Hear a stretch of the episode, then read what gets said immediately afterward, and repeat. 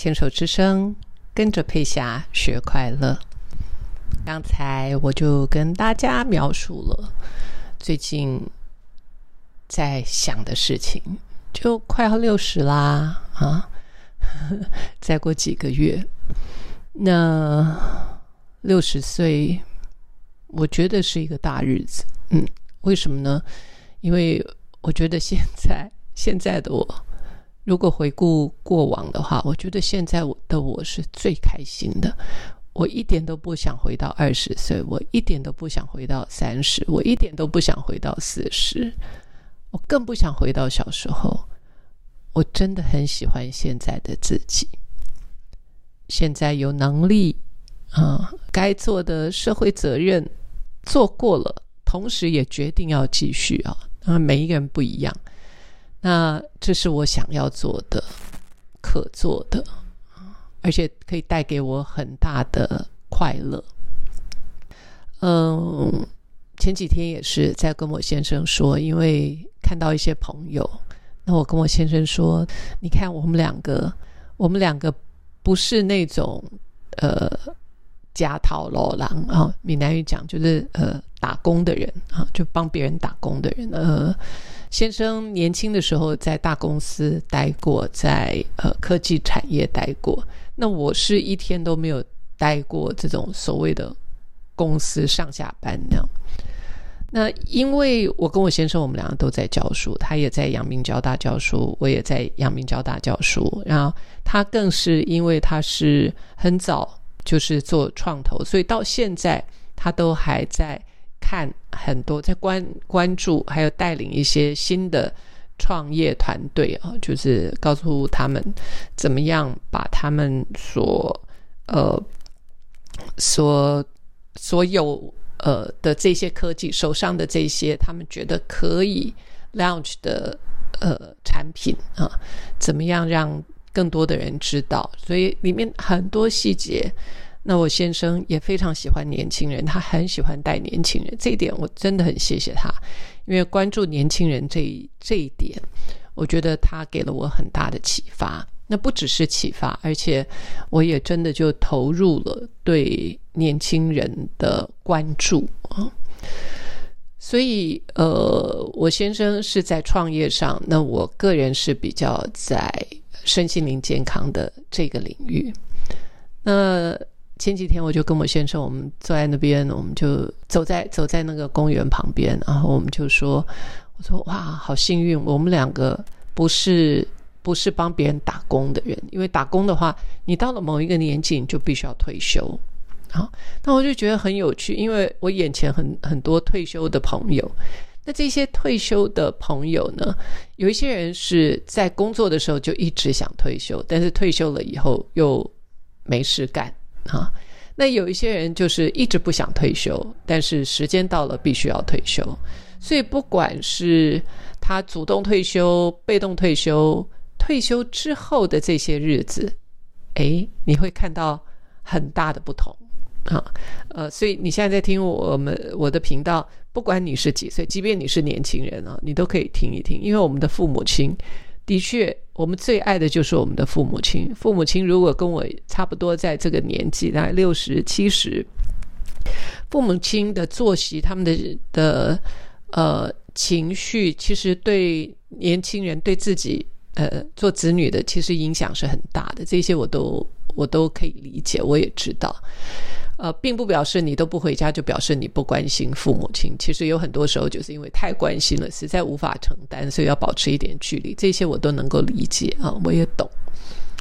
那回到像呃，我我刚刚提到的退休的这些朋友，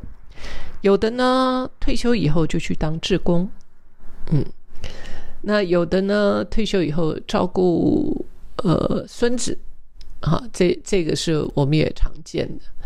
那有的就游山玩水啊，有的继续在念书，在开创自己的第二事业啊，所以很多人的决定都不一样。那有一些人说不定只是休息一下，休息以后可能准备再做其他的呃转换跑道吧。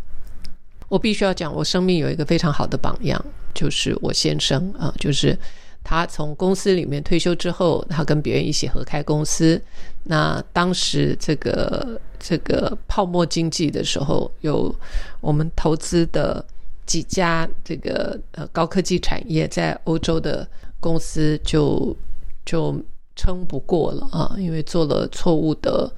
呃策略啊，所以呃就回到。自己小型的创业，以及呃，我先生就开始投入这些呃呃这个 venture capital，就是呃创新创业的这个产业。那也因为他在教书，所以他可以看到很多年轻人现在正在做的事情，然后再加上。呃，有一些国家的一些单位啊，就会邀请我先生去扶持这些年轻人，所以我就是一一路看着他在带这些年轻人的时候的分享，就他的分享，他的经验，呃，再加上他是一个非常认真的，然后到现在都还每天就是听两本书啊，报纸从头看到尾啊，这几本重要的周刊啊，他一定都会看，所以。他的生命态度，就是他的乐观进取的这件事情，是在我的原生家庭里面所没有的啊。就是我妈妈当然是个好人，一个女性，一个书念的不多的女性，能够能够把她的生命创造成她呃生前的样貌，我觉得已经非常非常了不起，非常非常的不容易了，真的真的。所以，呃，碰到包括我怎么有可能就是碰到我先生这样子的人，对不对？一定是也是来自于我母亲跟我生命前面的经验跟经历。那我是呃懂得反省的人，所以我的人生就开始有了一些改变。那在我先生身上，我看到对于年轻人的分享这件事情的重要。那我就在在跟我先生就聊到这些，我就说。呃，像我们现在没有因为退休而呃不快乐啊。那在我们的所选择的道路上，像我一路以来，我几乎是从离开学校，因为我刚刚前面提到，在学校的教育我非常不快乐。自从离开学校，年轻的时候离开学校之后，我一直都没有停止过学习，只是我不在学校的系统里面。那也因为幸运，我因为是歌手，我我呃，当我还不错的时候，我都我我有收入，我也有存款啊，所以这些存款就足以让我一直不断的学习，所以我的生命，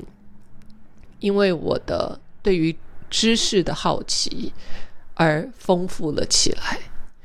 所以如果说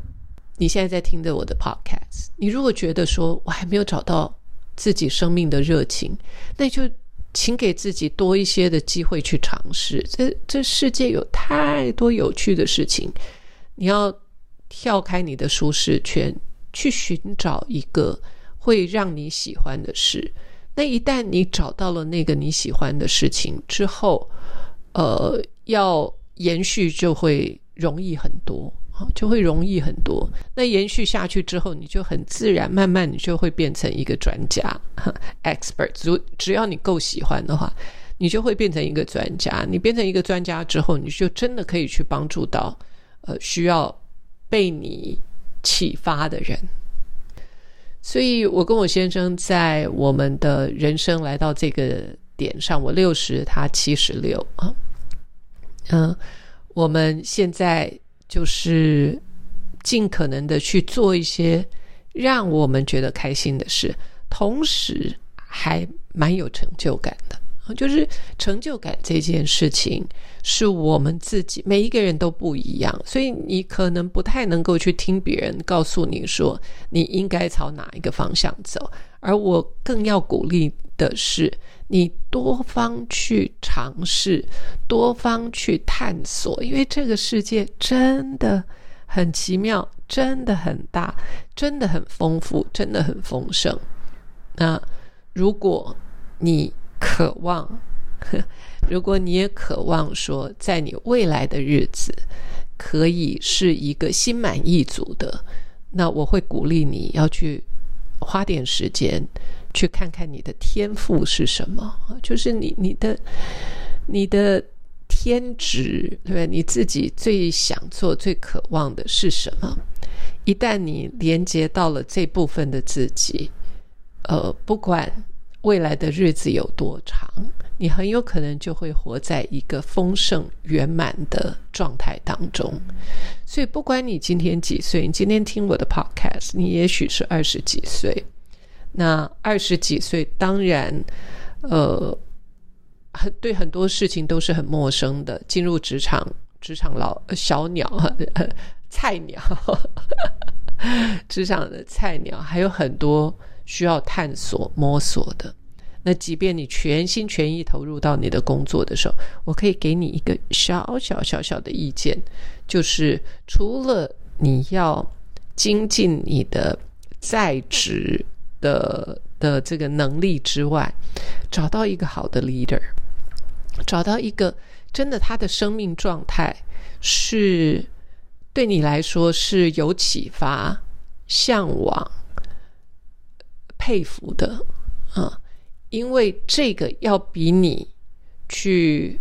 只是工作赚钱这件事情，以我现在回顾生命来讲，我觉得那似乎是最重要的。因为只要你现在可以撑得过、熬得过，你的碰到一个好的 leader，你的未来将会是无可限量。